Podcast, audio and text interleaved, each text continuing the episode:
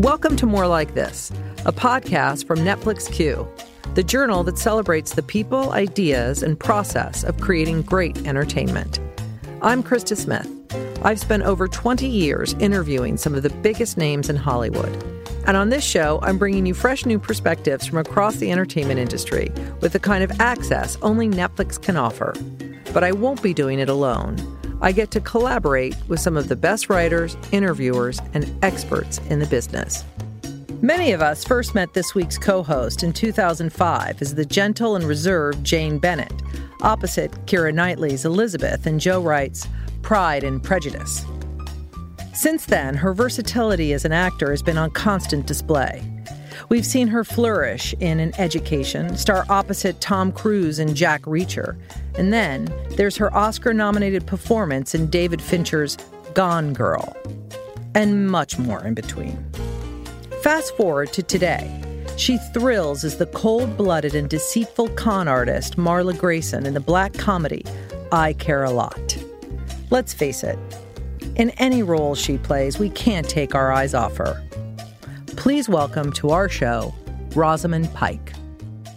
Rosamund Pike, it's so great to see you. Thank you so much for coming on the show. Thank you for giving me the opportunity to come on the show and talk to you and get stuck into lots of things, I think. And let me just say, congratulations on the Golden Globe nomination for this film, I Care a Lot. It's very exciting.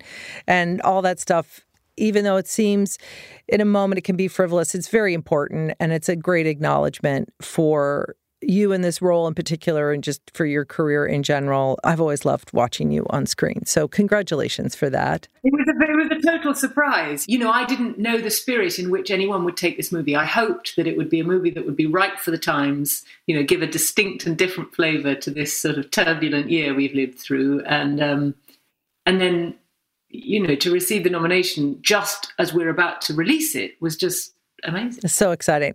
Um, and we're going to talk about the film, and it's called I Care a Lot uh, a little bit later on in the show. But I wanted to know what have you been doing during this crazy year we've been living, and and how have you been getting through the quarantine, and what have, have you been reading anything interesting, watching anything interesting? Like what what's been going on in your life? the year has been getting to know this new this city that I now call home, which is Prague. And Prague has been a wonderful home from home. It's it's a very curious thing to explore a city in the state that it was sort of almost meant to be seen, the state the state that you can never see it in. If you came as a tourist to Prague, you'd never see it empty. And so for those early weeks, you know, it, it was quite a privilege to go out and roam the deserted streets and see all these sort of statues reclaiming the city. And can I ask, what are you doing in Prague? Are you working in Prague, or did you relocate there? Well, both. I, I, I started working on an Amazon show called The Wheel of Time, and at first I thought about whether I could, because it's close to London, whether I could work here and fly home. And then, you know, I thought let's take everyone on a on a new adventure at this point of our lives, and so we relocated here you know we're we're marooned without sort of close friends, but we've made friends as you do, and certainly fallen in love with the city and found you know a, a, thing that Prague has that London doesn't have is still these kind of wonderful communal areas of unmonetized space. You know, spaces that are used for skate parks and bike parks and venues, which of course are empty, but sort of outdoor art spaces and all kinds of things that London, you know, would have had and now doesn't really have anymore because money got in the way. But yes, it's a very creative place. I felt very creative here, and of course, you you you know, like anyone, I'm sure, like you, you know, you try and find an outlet. You know, I started learning poems and putting them on Instagram, and just just a way of kind of still expressing. Or I collaborated with a dancer friend on a on a dance piece that we've done all remotely. You know, someone's done a libretto, someone's done music, I've done the voice. She's choreographed remotely, and you know that that's been fun. And I've I feel like I want to know what you've been up to. I feel like you know, if you become a sort of market gardener or uh, I, written a novel or Not quite. I mean, my hands have been full with with I have two boys, so the the homeschooling really is like all hands on deck.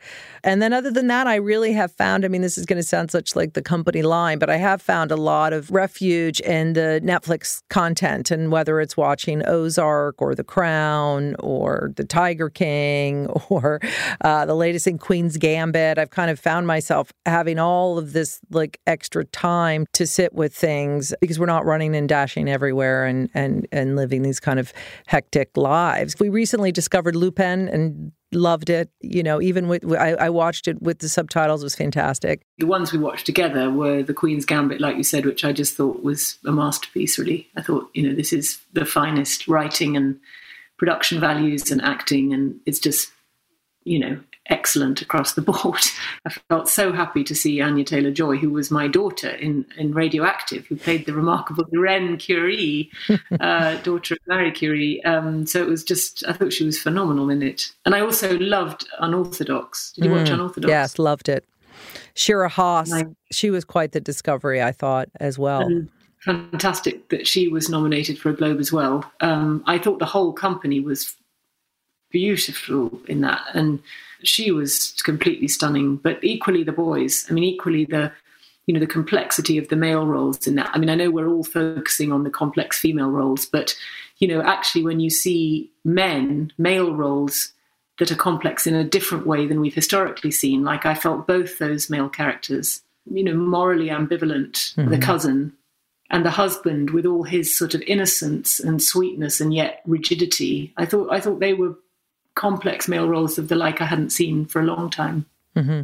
And I've also been loving The Crown, but I'm out of date. I've only just caught up with season three. So, uh, well, brace yourself. It's excellent. It's so much fun. And Gillian Anderson is Thatcher is great. There's a lot of good new actors peppered throughout. Yeah. It's, it's really it's superb. I, I love that series. I think probably all in that's my my favorite go to.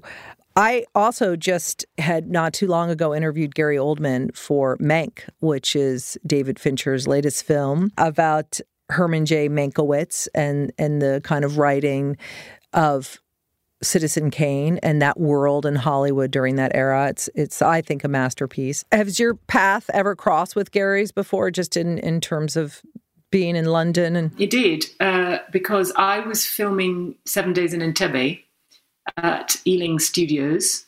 And um, we'd filmed most of it in Malta. And then we moved to Ealing. And in the next door soundstage, Gary was filming The Darkest Hour. And they uh, it was being directed by Joe Wright. And he invited me across to, you know, come and say hi. And, and I got to spend a couple of hours watching Gary work. And and I, I, was very hesitant to to meet him because I, I, thought if he was involved in a role like that, he definitely wouldn't want. I mean, I thought I wouldn't want a, a strange other actor to come in and sort of interrupt the process. But Joe said, "Oh no, that's not how Gary works. He's he's he's completely kind of at ease and able to just switch right out of it." and then just switch right back in. And that's the kind of magic of him, which I thought was amazing. So I got to see that incredible makeup that he had up mm. close. I mean, it was unreal. It was I you just couldn't see where Gary ended and and the prosthetics began. It was the most extraordinary work.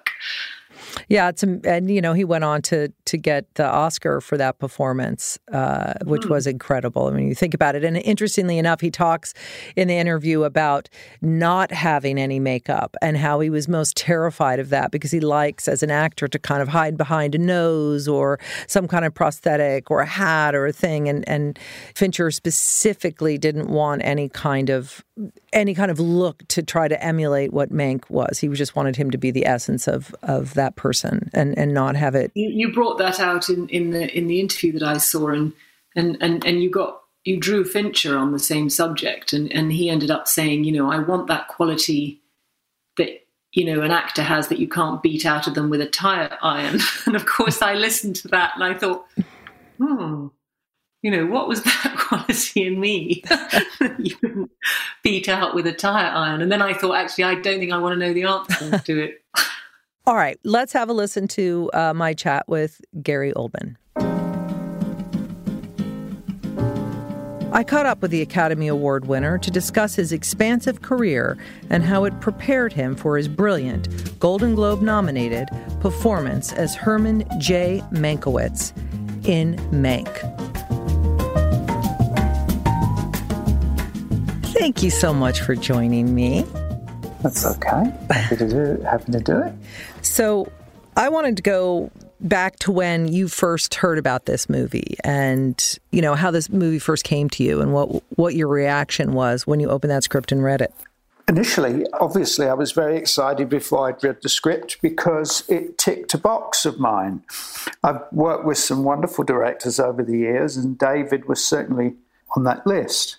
And then to just read this glorious writing by his by his dad Jack Fincher.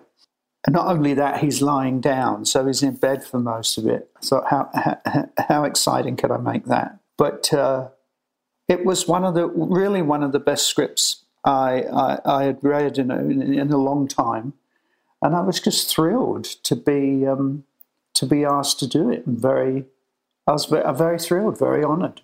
Mm. I mean, obviously, Herman Mankiewicz is a brilliant man had a lot of turmoil. Yeah. Did you know about him before you had read the script? I really was more. I was more aware of Joseph, the brother, just because of his achievements. All About Eve is one of the great all-time screenplays and, and, and films, and vaguely knew that, that you know there was that that connection with Welles and that he had done a bit of sort of script doctoring and a bit of writing for the Marx Brothers, but um, basically it was it was a, a blank canvas to me. Mm-hmm. Well, you've said, and I love this, uh, so I hope it's true. you've talked about how acting isn't necessarily an intellectual pursuit, but it's hmm. more mm. of a sensation and a feeling. And I wonder what was that for you with this character with, with Mank? What was that sensation that um, got you to this character? That doorway. You know, the process is it's all still a bit of a mystery. There's a certain, obviously, there's a certain amount of of work, of head work that you need to do with with a character like this because there isn't there's I mean there's quite a bit of information out there on, on him, and there are, uh, there's no footage of him. Tiny, tiny little cameo he did in an early movie, which doesn't really tell you very much, and it's all anecdotal. You know, he said this, he said that, he did this, he did that. So there's that work that you you know you gather you you gather gather the information as as as, as much as you can. But I've also said that you could do, you know, if you were playing Hamlet, you could read every book there is on on Hamlet. You could holiday in Denmark and whatever you know, whatever kind of work you would do in that respect, or research, I guess, as it's called. Um, but I've always said you can do all of that but on opening night, that won't help you stand there and say to be or not to be. You know, Mank was an alcoholic, and I have. Uh, I've been in recovery now for almost 24 years. Um, but I do remember what it was like. So, in that respect, I could bring a lot to the party because you have to sort of get inside not only a brilliant mind, but a drunk mind. And that to me was very obvious from, from what I was sort of researching or looking at. You see it in the movie. Mm-hmm. Uh, he turns on everyone who wants to help him. You know, drunks want an enemy. They need a they need a villain. He he really he really had some villains there. It's a lot of my own experience, really, that I gave that, that, that I, I brought with me. Here's the other interesting thing. I don't really think I could have been a convincing Churchill without the prosthetics. David did not want any any tricks. He didn't want anything. He didn't want a wig. He didn't want a false nose. He didn't want false teeth. He said to me, I want you to be as naked as you have ever, ever been. And I do like, you know, I like a nose or a pair of glasses to hide behind. so that was incredibly challenging and very daunting. And I resisted it at first. And it wasn't until I started to kind of move and breathe in, in, in, the, in the language, in, in, in the script, and in the clothes and the shoes that I realized I thought, you know, Dave was right. I haven't really answered your question about how do you get into it. well, specifically, I wanted to know what that moment was when you've got, oh, I've got Mank. This is it. This is my, this is the essence of, of him. I think with this one that really got the, got, got the ball rolling was, was finding the voice. Now, there's no recording of Mank. But there's plenty of recordings of Joe Mankiewicz. And I thought to myself, you know, the apple probably doesn't fall far from the tree. So that was what I started to work on. That that real dry delivery, that sort of throwaway delivery in it, it, with the voice of Joseph Mankiewicz. And that's kind of where I started. You know, you've got the, the, the basic root sound and timbre from Joe, and then you add a bit of smoking and some whiskey, uh, or a lot of whiskey on top of that voice, and uh, you give it a pinch of uh, Burgess Meredith, hmm. and um, you uh, you know, you, you have Mank. I hope. Definitely, you have Mank, and in Mank, it's just he's so funny and he's so alive that. Gary, you made him so alive in a bed with with a body cast, essentially. That's what I thought was so incredible. You know, Orson Welles described him, who loved him dearly, loved Mank dearly, said that he was the perfect monument to uh, self destruction. He, he embodied the, the very essence of it and was very bitter and, inc- and, of course, incredibly funny. And Welles said that when that bitterness or uh, that, that vile bile wasn't aimed at you, he said he was, he, he was the funniest man on the earth. Now, some people have said, going back to the old days the, around the, you know, the Algonquin table uh, in the early days, that even when, even when that Bible was, was, was aimed at you, he was so funny that you would laugh in spite of yourself. I have no trouble believing that. I think what's also in, very interesting about your career, and I'm going to transition a little bit here because it is kind of staggering when I went back. There's so many performances, and and I can get a little to that a little bit later. But the the directors you've worked with, from Christopher Nolan to Francis Ford Coppola, Soderbergh, Cuarón, Oliver Stone, Tony Scott, uh, Joe yeah. Wright. I mean, so many of them. And earlier you mentioned wanting to work with David Fincher. And I and I want you to talk about that a little bit. Like, what are the characteristics that make it a Fincher film? What's the experience with David Fincher? I mean, he knew exactly how he wanted it to look and sound from from the starting pistol. So you don't have any worries or doubts that he's going to capture the period.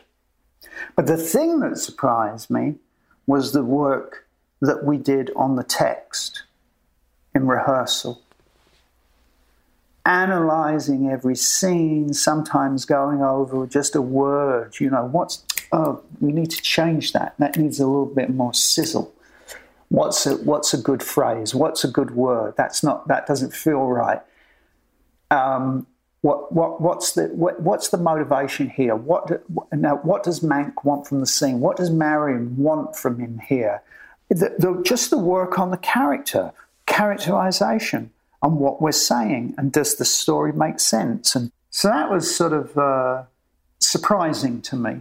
Uh, I had talked to Tom Pelphrey earlier, uh, and he just talked about how much he loved uh, being able to do scene after scene, uh, you know, take after take after take, because Fincher obviously is is a perfectionist. Yeah, he will not do like takes. I don't. I sort of just un, unnecessarily just doing take after take after mm. take after take for the sake of it. You know, sometimes we we walked away from things, and he said, I, "I've got it."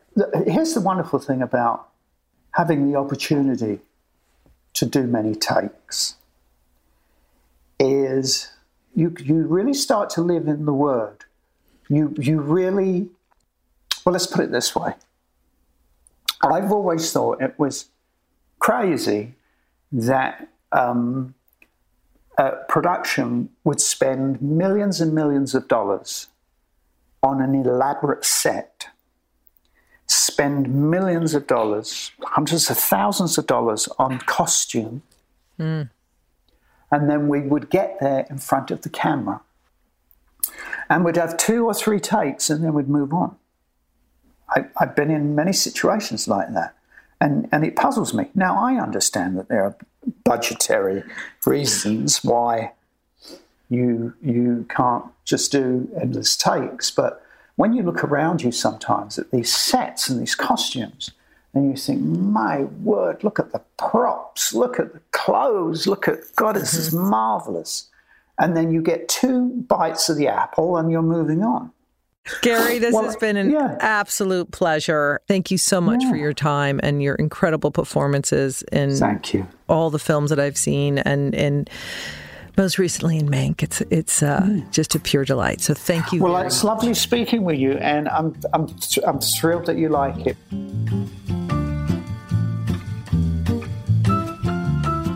To hear my full interview with Gary Oldman, as well as more interviews with the cast of Mank, go to Present Company, wherever you get your podcasts. And for an even deeper dive on the making of Mank, listen to our recent Spotlight episode. Okay, Rosamund, let's talk about I Care a Lot. It's dropping on Netflix this Friday on February 19th. I think audiences are just they're going to flip out when when this drops on the platform. It got great reviews and again, you were at the center of those positive reviews for your performance. I can't really remember a time when I've seen the female protagonists as so morally bankrupt in such a delicious way that they're driving every aspect of this narrative. And it has this tone of, of a black comedy, but yet it's a thriller. But it was very real to me. And I love this character. She's amazing, right? Marla Grayson, with just the physicality of her and then the interior life of her. It was just like a perfect marriage. Uh, and I just want to ask you, first and foremost, what were your thoughts when you first got this script? Well, the first time I read the script, I, I mean, I just thought, I have never met a character like this. I've never had the privilege to read one on the page. I've never been, I haven't been so excited by a character I've read for years. I think uh, my agent sent it to me, and it wasn't accompanied by an offer or anything like that. I mean, it was just, you know, read this script. What do you think of it? And I read it and I thought, well, I just have to write to the writer and say, you know, I mean, I've no idea whether I will ever have any involvement with this, but I have to say, this is the most exciting script I've read for years.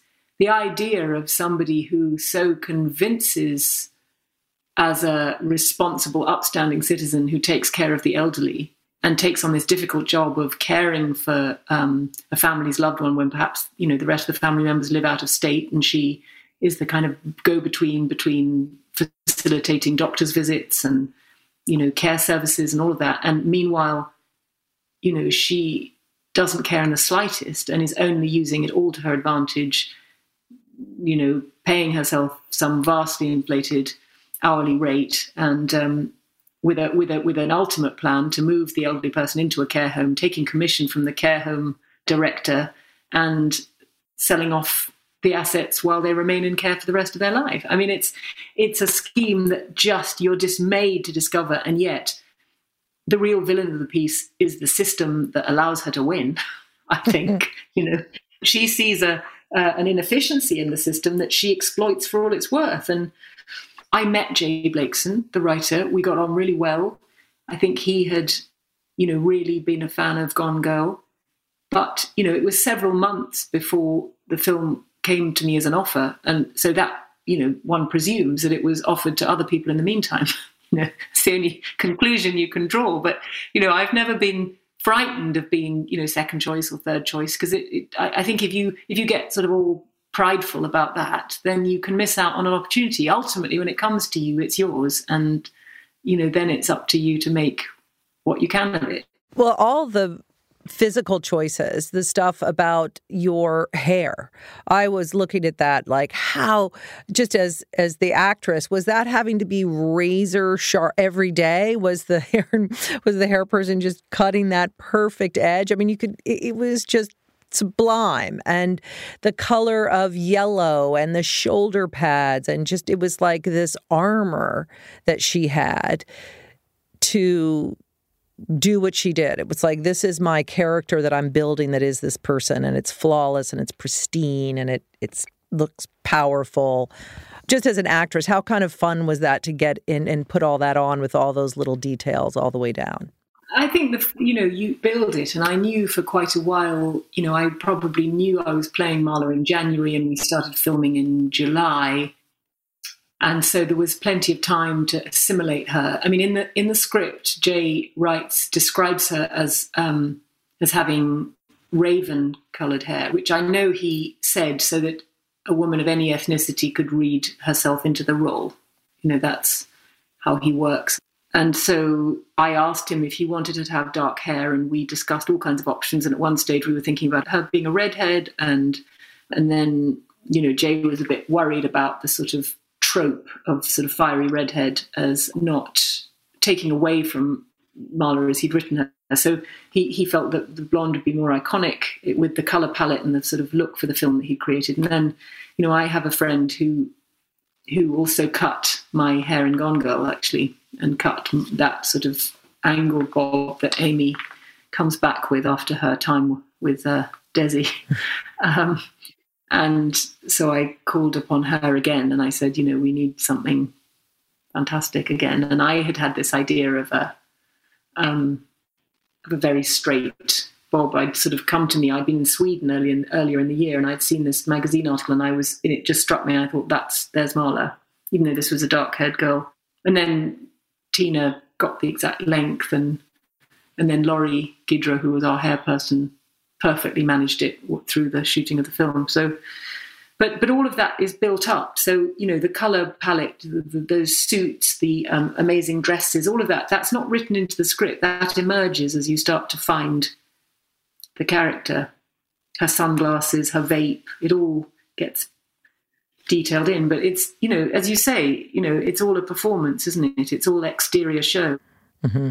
There's some excellent action scenes in this, uh, and one in particular, I don't want to give it away, but it, it's also an incredibly physical performance. One of the things is there's a brilliant series of scenes, but the the one that kind of culminates with you and Dianne Wiest is is pretty magnificent. And as an actress, obviously you you've seen her work before. She is a legend in her in her time. It is Dianne Wiest. How was that working with her in this film?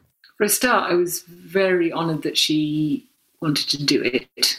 And she was so surprising, and her delivery was so unexpected. And, you know, she had this sort of wonderful kind of humorous robustness to the way she played the victim, you know, which didn't make it easy for Marla. And I think that was true across the board with all the other actors, is Marla's game was raised because of her opponents, really, in every scene. And each of those actors you know, obviously had to do the lines they were given, but but they made it they made the negotiation tricky mm-hmm. by being surprising and original and deft with their delivery, and all of that makes it fun. You know, it really is fun. Yeah, it's a great cast, I should say. Eiza Gonzalez, Chris Messina, Peter Dinklage. I mean, everywhere you kind of turn, there there's a, a, fabulous actor coming coming on screen.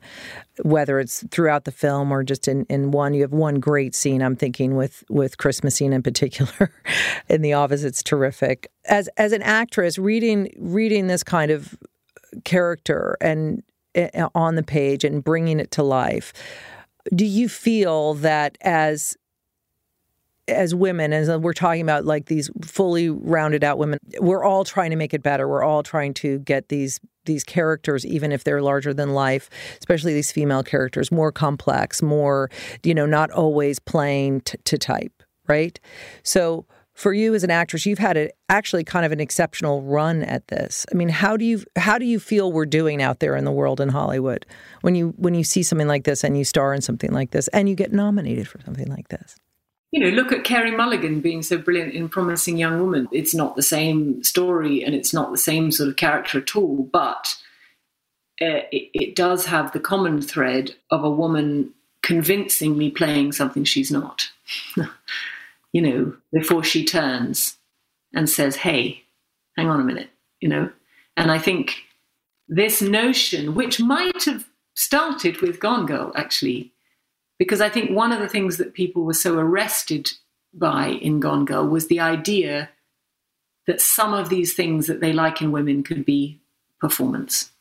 You know, the cool girl, is this whole thing a charade? Is the whole happy go lucky, you know, hanging with the boys, drinking beer, is that for every woman? Is that a charade? No, of course not.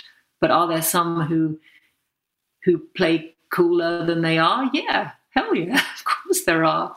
You know, and that was what Gillian Flynn tapped into so eloquently and bitingly. And David completely got that when he was shooting it. And I think since then, that performative aspect of certain women has come to the fore in film. It's been enjoyed, and, and I think it's unsettling to people, and they're startled by it. And and I think it's fun to play with the tropes of femininity. You know, Marla, you know, can can present herself as very compassionate and caring and honor bound and dutiful, and then you know she just turns and the smile goes and she deadens and it's all back to the sort of cruel business of getting rich off at other people's expense, you know. And I think that's what people find frightening. You know, people tell me, you really scared me in that movie, Gone Girl. And, and people have said that about this. You really scare me. And I think it's to do with the fact that they're taken in, or they could be taken in, or they fear that they could be taken in by a woman like that. yeah, 2019 there was a screening at the BFI and I introduced it and hosted an evening. And already the way that our world has moved on in terms of reaction and you know appetite for people controlling their own media, you know, through social media, already there's a sort of new resonance to Amy's everything she does. You know, she's almost more brilliant in light of what we now know and, and, and more terrible, more diabolical because we can we understand that fiddling and altering of playing with uh, image that she was doing so artfully all the way back then that people now do as sort of run of the mill day to day exercises on social media all the time you know mm-hmm. performing themselves performing versions of themselves you know she was brilliantly setting herself up as the victim you know amy dunne is a killer right i mean amy dunne murders someone I mean, Marla doesn't kill anybody. You could say that she prefers the slow death approach. I mean, that taking someone's freedom away is sort of virtually killing them, you know, which is what she does. But she also nearly gets killed herself. There's a sort of grit to Marla that I think Amy doesn't have. I mean, I think if Amy had been subjected to what Marla is subjected to, I'm not sure she would have survived. I mean, if you think about Amy and Gone Girl when she's mugged by those two um, chances out in the Ozarks. She has this indignation that anybody should have tried to mug her. You know, she's got that sort of entitled, sort of rich girl thing, which Marla doesn't have. at all. No, that that's what's so thrilling about this character. She's just so scrappy, and you realize she's. It's kind of that American dream. I'm going to go out and get mine, and eh, you know, if not, why not me? You know, if not me, someone else. And that's what I love about the movie. The pace of the movie is because everywhere you turn, someone else is something that they're not. Mm-hmm. It's amazing. It, it's a great film, and uh, and I'm so happy for you. And it's you. You've had such an interesting career. When I first met you, you were you know in the corset as is Jane Bennett perfection, you know, the ideal in Pride and Prejudice. And and I think about all the different parts that you've played throughout and your your love of it. It feels like I've I've watched your joy throughout your career. But it's interesting to me that I was reading up and I didn't realize that you know when you had started out you had tried to get into some drama schools and you didn't end up getting in. So you had failure kind of at the very beginning. Mm-hmm. And I would just like for you to talk a little bit about that, about what it was that like for you to then you you went to college and, and kind of got back into drama through through university. But for you, how has that kind of propelled your career? Has it at all? And and what kind of mark did it have on you? I think you know they can they can knock you down these schools by rejection, mm-hmm. but they can't knock it out of you if if you sort of fundamentally believe that that's what you are. You know, I think with acting for me, it wasn't a desire. It wasn't something I wanted to do. It was something I had to do. You know, it, it sort of can make me emotional saying it, but but you know, I do know how fortunate I am to be getting these roles. You know, I do know that. and I sort of marvel at it still. And it, it's come through hard work and it's come through rejection. And, you know, when you're 19 and the thing you want to do is be at drama school and have that seal of approval and be sort of told that, yes, you know, you qualify, you're right, you can do this, and, and to be told you can't and we don't want you and you're not right for us, you know, that feels like a horrible dismissal from a club you want to be part of. And it hurts. But, well, it made me determined to succeed or, or to find another way. And so I think that's why I found my own teachers along the way.